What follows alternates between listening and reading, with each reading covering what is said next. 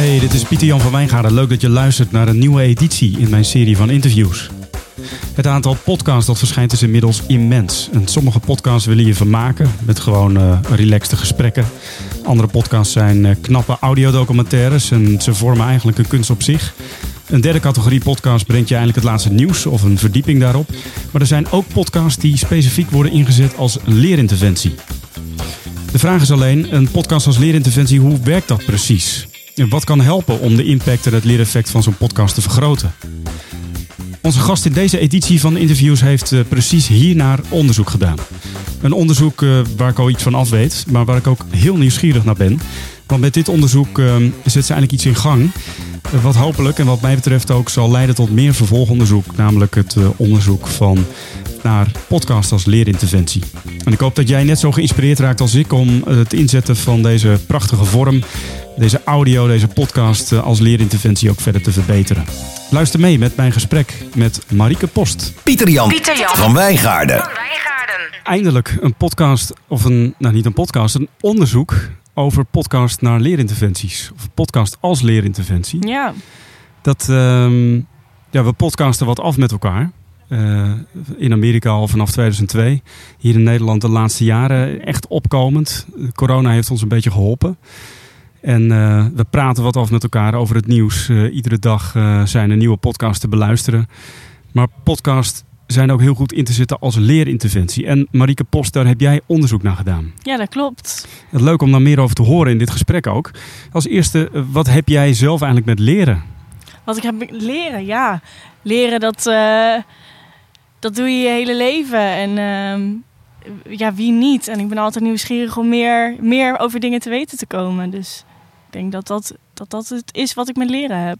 Dat doe je je hele leven, zeg je? Ja, dat doe ik mijn hele leven. Levenslang leren. Ja, en uh, naast jouw onderzoek heb je ook werk gedaan als onderwijsassistent, hè, geloof ik? Of dat, uh... Ja, ik sta voor de klas. Dus ik ben uh, basisschoolleerkracht. ja, leerkracht. Kijk eens aan. Ja. En daarmee, om voor dat vak te kiezen, moet je ook iets met leren hebben, toch? Ja, dat klopt. Ja, eh, dat vak dat straalt uit dat je andere kinderen wat wil leren. En dat je uh, kinderen wat wil bijbrengen over voor hun toekomst. Waarom heb je daar uh, destijds voor gekozen? Wat sprak je daarin aan? Ja, oh, dat is echt lang geleden. Ja, wat sprak me daarin aan? Ik heb uiteindelijk de academische Pabo gedaan, dus niet de gewone Pabo. En dat sprak me heel erg aan, omdat het wel heel praktisch was. Dus ik kon wel gewoon voor de klas staan. Maar het gaf ook de extra uitdaging om onderzoekend te zijn en uh, meer te weten te komen over waarom kinderen leren en hoe ze leren en hoe je het onderwijs kan verbeteren.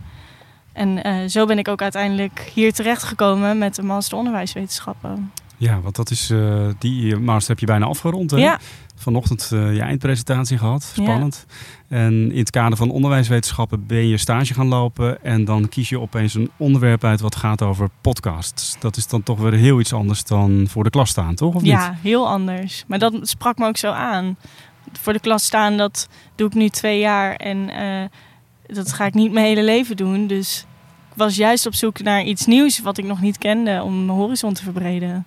En ben je zelf ook iemand die regelmatig podcast luistert? Zeker, ja. Ja, wat zijn je favorieten? Uh, man, man, man, de podcast. Het is gewoon lekker uh, luisteren en lachen en gezellig.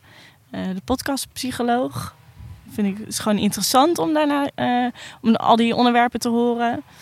En ik vind het heel leuk om naar True Crime te luisteren. Kijk eens aan. En dan heb je dus zelf onderzoek gedaan naar podcasts als leerinterventie. Vertel eens, hoe zag dat onderzoek eruit?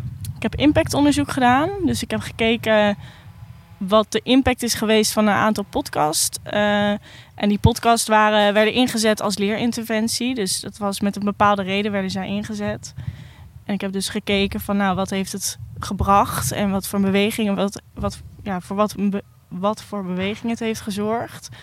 Maar ook ja, wat, wat zijn de belemmerende factoren en wat zijn de stimulerende factoren van zo'n podcast om als leerinterventie in te zetten. Daar gaan we straks meer over horen. Uh, je begon met uh, het woord impactonderzoek. Uh, hoe heb je dat weten te, ja, te verbinden aan het onderzoek doen naar podcast? Ja, de, Suzanne Verdonschot en die de Stevens die hebben daar een boek over geschreven. Dus die heb ik erbij gehouden. En ik heb echt bij elke stap gekeken van... Ho hoe kan ik dit nu relateren aan die podcast? En hoe kan ik zorgen dat dat onderzoek dan echt wat oplevert? Hm. Dus elke stap was weer gewoon even een soort van reflecteren van oké, wat heb ik eigenlijk nodig en wat wil ik te weten komen. Ja. En kun je iets vertellen over de drie podcasts die je onder de loep hebt genomen? Ja, ik, ehm, de eerste was Cello, een podcast uh, Samen Zorgen voor Sander. En die podcast eh, stond in het kader van het eh, verbeteren van het mensbeeld bij werknemers. En zij zijn met. Ze zijn over Sander in gesprek gegaan tijdens die podcast. En Sander was een cliënt. En met twee werknemers, dus die echt voor hem hebben gezorgd. En de vader en de zus, die zaten aan tafel. En ze hebben het eigenlijk gewoon heel erg gehad over nou, wie Sander is en waarom die zo'n belangrijk persoon is geweest of is in hun leven. Um, en de andere podcast was van Rijk, Rijkswaterstaat. Die ging over, um, over de omgevingswet. En dat is een wet die moet nog steeds worden aangenomen en die blijft maar een beetje sudderen. En toen dachten ze van nou, we gaan een podcast maken om de betrokkenheid van collega's daarin te vergroten. Dus daar hebben ze verschillende podcasts over gemaakt. En de laatste was uh, een live radioshow van de, lancering van het HRD-handboek. En die radioshow stond in het teken van het vieren van de lancering van dat boek. Um, in combinatie met sessies waarin mensen die zich hadden aangemeld ook in gesprek konden met auteurs van het boek. En kun je iets vertellen over de impact die die podcast dan zouden moeten genereren? En wat ik kan me voorstellen dat je dat dan gecheckt hebt hè? En, en, onderzocht van in hoeverre is, dat ook, is die impact ook gekomen? Ja, nou dat was best wel lastig, omdat uh, die podcasts waren niet specifiek voor een heel duidelijk doel ingezet. Het was niet dat mensen die ernaar hadden geluisterd precies moesten weten wat de omgevingswet was. Of precies moesten weten wat er in het HRD-handboek stond. Dus het waren wat bredere doelen. Dus echt um, het, de daadwerkelijke impact vond ik best wel lastig om te meten. Maar uit de gesprekken die ik met mensen heb gehouden, kwam wel naar voren van hoeveel teweeg heeft gebracht. En wat het allemaal met mensen heeft gedaan of juist niet heeft gedaan. En of, uh, of er echt een bepaalde beweging is geweest, uh, was moeilijk te zeggen. Maar wel uh, hoe het is blijven hangen en wat die podcast um, ja, voor ideeën heeft gebracht. Nou, laten we er straks ook even dieper op ingaan, want we komen al bijna bij jouw adviezen en aanbevelingen. Maar als eerste, je vond ook een interessant artikel over podcast als leerinterventie. Uh, die, dat kwam uit de medische wereld volgens mij. Ja. Welke inzichten deed je uh, op aan de hand van dat artikel? Want ik heb, ik heb dat ook gezien. Ik vond het zeer interessant. Ja. En het was echt een artikel wat, met ook een onderwijskundige achtergrond... waarin echt ook werd gekeken naar podcast als leerinterventie. Ja, klopt. Ja, de literatuur uh, over podcast als leerinterventie, dat is niet heel groot. En toen stuitte ik inderdaad op dit artikel. En het voelde echt als de holy grail.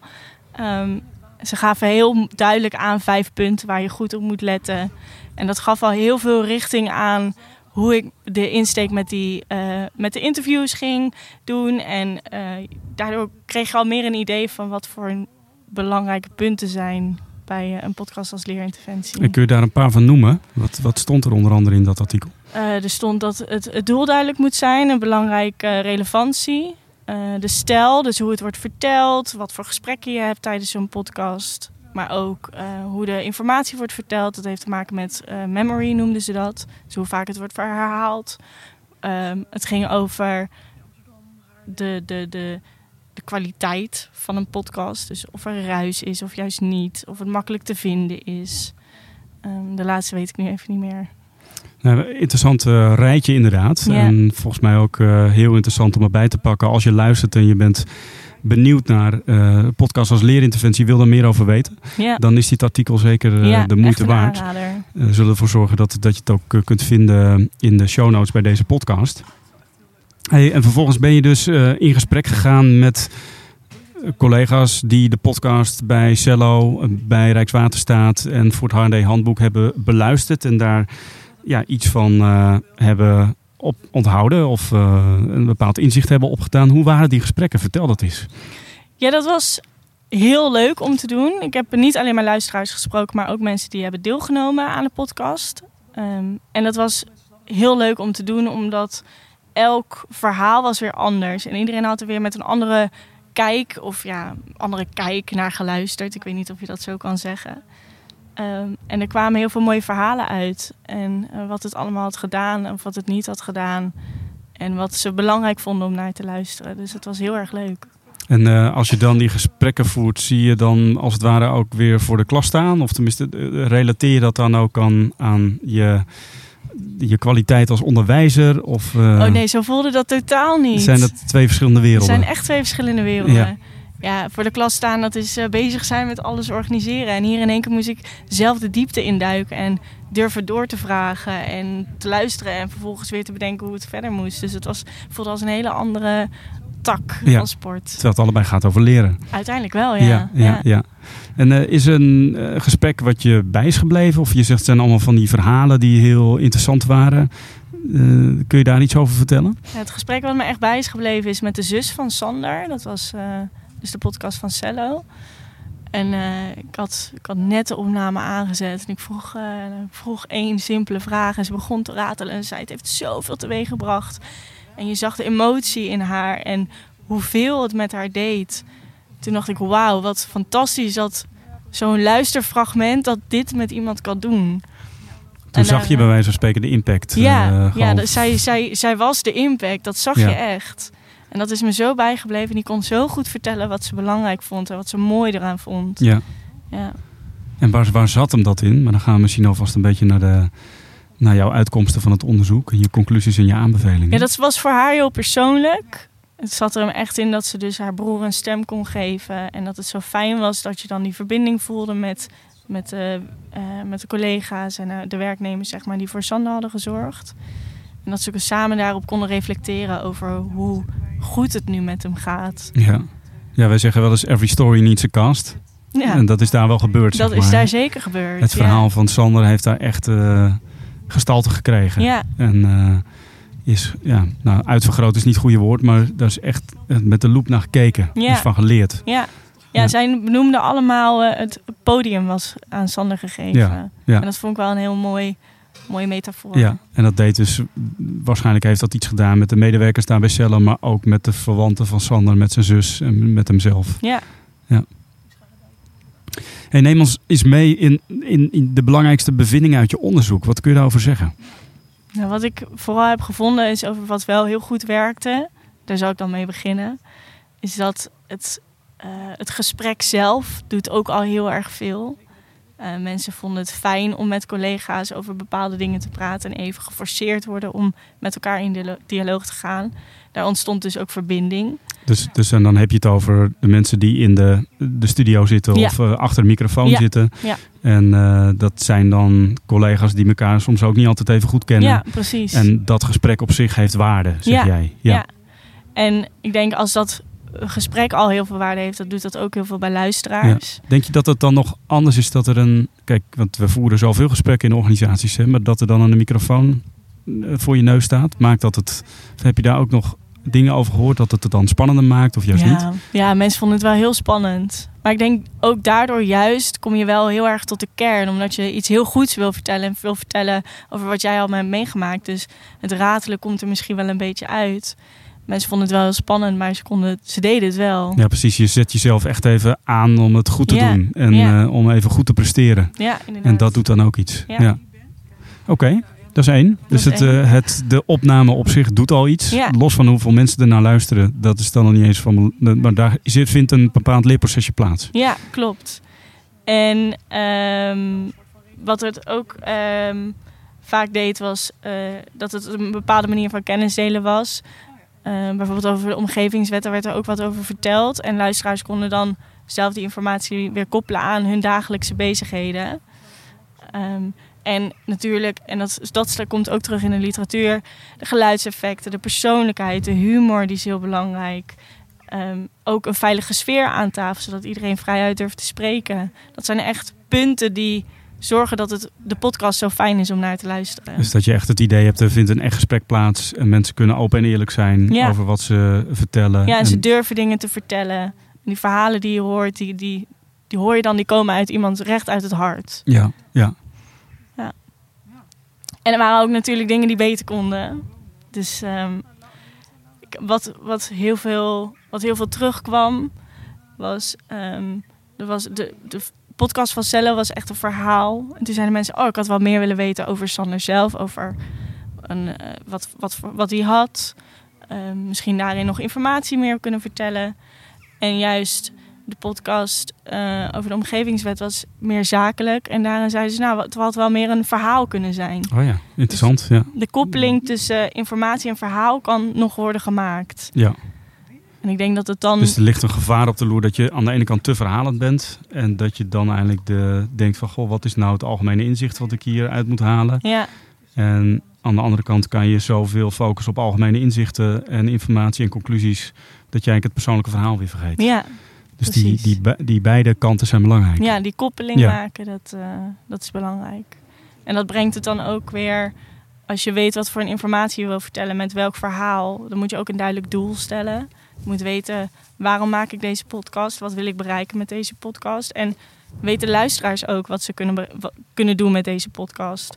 En als je dat duidelijk hebt, dan wordt het ook echt een leerinterventie. Um, zei, iemand zei ook van, nou, als ik had geweten dat wat het doel was, was ik met een hele andere insteek gaan luisteren. Dus daarin zijn ook nog wel slagen te halen. Ja, gek hè? Dus dat, dat soms veronderstellen we dat dat duidelijk is of zo. Of denken we van, nou dat hebben we al drie keer gezegd, dus dat hoeven we niet meer te herhalen. En dat, dus dat, dat kun je bijna niet genoeg doen hè? Vertellen, nee, blijkbaar niet, nee. Uh, misschien het doel wat je ermee beoogt, of in ieder geval ook het vertellen waarom je vertelt wat je vertelt. Hè? Ja, de echte relevantie eigenlijk precies, aanhalen. Ja. Want soms is het best wel moeilijk om te zeggen wat jij zou moeten leren van een verhaal wat ik vertel. Hè? Mhm. Maar ik kan wel zeggen van ik vertel dit, want volgens mij is het relevant om de volgende reden. Ja, precies. En het doel hoeft natuurlijk ook niet super smart te zijn. Um, het kan ook gewoon zijn, ja, ik heb hier heel veel uitgehaald.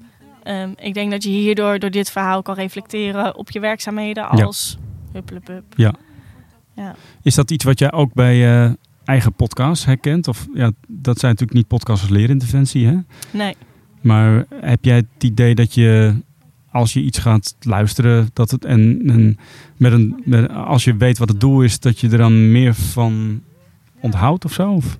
Ehm, ja, het ligt er dus inderdaad ook wat voor podcasts. Maar bijvoorbeeld de pod podcastpsycholoog, dat is heel uh, informatief. Dus daarin wordt altijd wel even verteld van... joh, dit is het en dit gaan we, dit gaan we onderzoeken met deze persoon aan tafel. En daar luister je dan ook naar van... oh, wanneer krijg ik antwoord op deze vraag? Ja. Kijk, met Man Man Man de podcast is het gewoon... je zet hem aan en je kan lekker ontspannen natuurlijk. Ja, dan, dan merk je wel dat het effect heeft. Dat het aan het begin even wordt benadrukt. Van weet je, het gesprek gaat hierover. En die gaat een aantal dingen horen op het gebied van puntje, puntje. En dan ga je als het ware... word je echt even aangezet om gespitst te luisteren. Ja, want dan wil je ook antwoord op die vragen die zij stellen. Ja. En goed, en eh, voor de rest als laatste uh, punt had ik ook gevonden dat best wel veel deelnemers, dus de mensen die meededen aan de podcast, iets meer verwachtingen of duidelijke verwachtingen hadden willen hebben. Vaak gebeurde het gewoon en dat was ook heel mooi. En spontaniteit is ook heel belangrijk. Maar ze zeiden zelf van nou, als ik iets meer voorbereiding had kunnen hebben, dan had ik mijn verhaal beter kunnen vertellen. Dus ik denk dat je daarin een goede middenweg moet zoeken om niet de spontaniteit eruit te halen, maar wel een soort van verwachtingsmanagement kan scheppen, zodat iedereen zich veilig voelt aan die tafel en goed het verhaal kan vertellen. Ja. Ja, dus misschien dat, uh, dat schaar ik mezelf dan ook even onder. Als podcasters hebben wij toch het idee dat het niet zoveel voorspelt of zo. Hè? Ik bedoel, het is geen film die je opneemt. Of, dus wij denken, hup, uh, we zetten een microfoon op tafel en praten maar door. Ja. Maar dat wordt niet door iedereen zo ervaren. Nee, en dan niet door iedereen. Ja. En jouw eerste punt was natuurlijk ook dat het belangrijk is om... Uh, of, of, wat je zei van dat eerste leerproces wat plaatsvindt aan tafel. Dat is al een bepaalde, heeft al een bepaalde impact, heeft waarde. Mm en je merkt dat mensen hun verhaal vertellen en dat ze dat op een hele goede manier willen doen, omdat het wordt opgenomen. Ja. En door betere verwachtingen ook van tevoren aan te geven. En misschien ook wel tips over hoe je dat het beste kan doen. Of zo. Ja, dat, dat helpt mensen om in een bepaalde setting te komen. Ja, om al een beetje context te geven. Ja. Waar het over gaat. Of waar je het over kan hebben. En het is, daarom zeg ik ook, je moet een beetje de, de middenweg vinden. Want je wil die spontaniteit er natuurlijk ook niet uithalen. Nee, nee. Maar je wil ook dat mensen relaxed hun verhaal kunnen ja. vertellen. Ja. Hey, nou heb jij zelf ook in verschillende podcast settings al gezeten. Hè? Dus je was bij de radioshow over de lancering van het handboek Human Resource Development. Ja. Je was ook bij de Off the Grid Top 40. Nou, dat, dat waren twee studio settings zou je kunnen zeggen. Hè? Studio's mhm. opgebouwd hier op uh, Grid Malibaan 45. En nu zitten we gewoon in de tuin en is het wat relaxter. Ervaar je daar zelf ook verschil in, in de ene setting of de ander? Ja, want dit, dit is echt een gesprek waar, waar ik verstand van heb. En ehm, hier kan ik gewoon over heel veel over vertellen. En bij die radioshow dan was het natuurlijk een eerste keer. En je hebt zo'n microfoon op je hoofd. En ja, dan ga je maar mee met de flow. Ja. En hier kan ik gewoon, we zitten hier, we kijken elkaar aan en we, we kletsen gewoon lekker. Zo voelt het. Dus dat is wat relaxter wat jou betreft. Ja, ja, ja. ja, Hey, en uh, hoe zou dit in de klas zijn? Podcast maken of van podcast gebruik maken. Zie je dat voor je? Of? Ik denk uh, voor hogere groepen dat het zeker, een, uh, zeker iets kan betekenen. Ik zie het nog niet zo snel, bijvoorbeeld bij kleuters, waar ik die ik les geef, nee, zie ik het nog niet gebeuren. Maar ik denk het is een mooie afwisseling om te hebben. En het is een andere manier om kinderen te kunnen prikkelen. Dus ik zie daar zeker kansen in. Ja. Is het iets wat je zelf, waar je zelf mee doorgaat? Of? Nou, wie weet. Ja. Ik weet het nog niet zo goed. Moeilijke vraag. Ja. je, vanochtend uh, heb je je eindpresentatie gehad. Je vertelde ook iets over. Uh, ja, dus dat. Uh, je zei van dat ging vooral ook over persoonlijke leerdoelen. Hoe is dit onderzoek, hoe heeft dat jou geholpen in je eigen persoonlijke leerweg? Want je zei van leven is leren voor mij. Hè? Dat gebeurt mhm. altijd, ieder moment. Um, los van de inhoud, zeg maar, wat, wat, wat heb je opgepakt? Nou, ik ben sowieso zelfverzekerder geworden. Ik, um, ik voelde me echt een leek in, in het consultancyvak. Ik wist niet wat het was en daarom kwam ik hier natuurlijk ook stage lopen. En ik had mijn scriptie wel afgerond, maar echt zelf zo'n kartrekker zijn van zo'n onderzoek en zelf je eigen keuzes mogen maken. Ja, dat, dat heeft mij echt, uh, ik ben echt daarin superveel gegroeid. En heb ik ook gezien dat ik het dus wel kan. In plaats van bang zijn dat ik het niet kan. En dat ik het gewoon moet doen en gewoon moet ervaren. Ja, mooi. Ja. ja. Nou, dat is toch wel wat natuurlijk, want het is niet zomaar een, zomaar een impactonderzoek, zou ik bijna zeggen. Maar het is een onderzoek waar je je echt gepioneerd hebt. Ja uh, begon deze show al even met eindelijk dat de, is er zo'n onderzoek, hè? want er is niet veel te vinden. Mhm. Gelukkig vond jij het artikel nog over de, uh, uit de medische wereld. Maar verder is het toch uh, ja, is het nog een onontgonnen gebied, podcast als leerinterventie. En je, bent er, ja, je bent eraan gaan staan. Ik heb je ook leren kennen als iemand die gewoon ook zegt wat ze denkt. Dus dat uh, komt de consultant ook wel uh, ten goede. Nou, dus wat dat betreft heb je denk ik een hele mooie ervaring gehad. Ja, ja. zeker. Oké, okay, dat was mijn gesprek met Marieke Post. Wat tof dat er op allerlei vlakken onderzoek gedaan wordt in de opleidingskunde. En dat Marieke daar ook haar stukje aan toevoegt op het gebied van podcast. Bekijk over de samenvatting van haar onderzoek en ook de link naar het artikel waar we over spraken op de website van Kessels Smit. Dat is www.kessels-smit.com. Kessels and Smith Broadcasting. Every story needs a cast.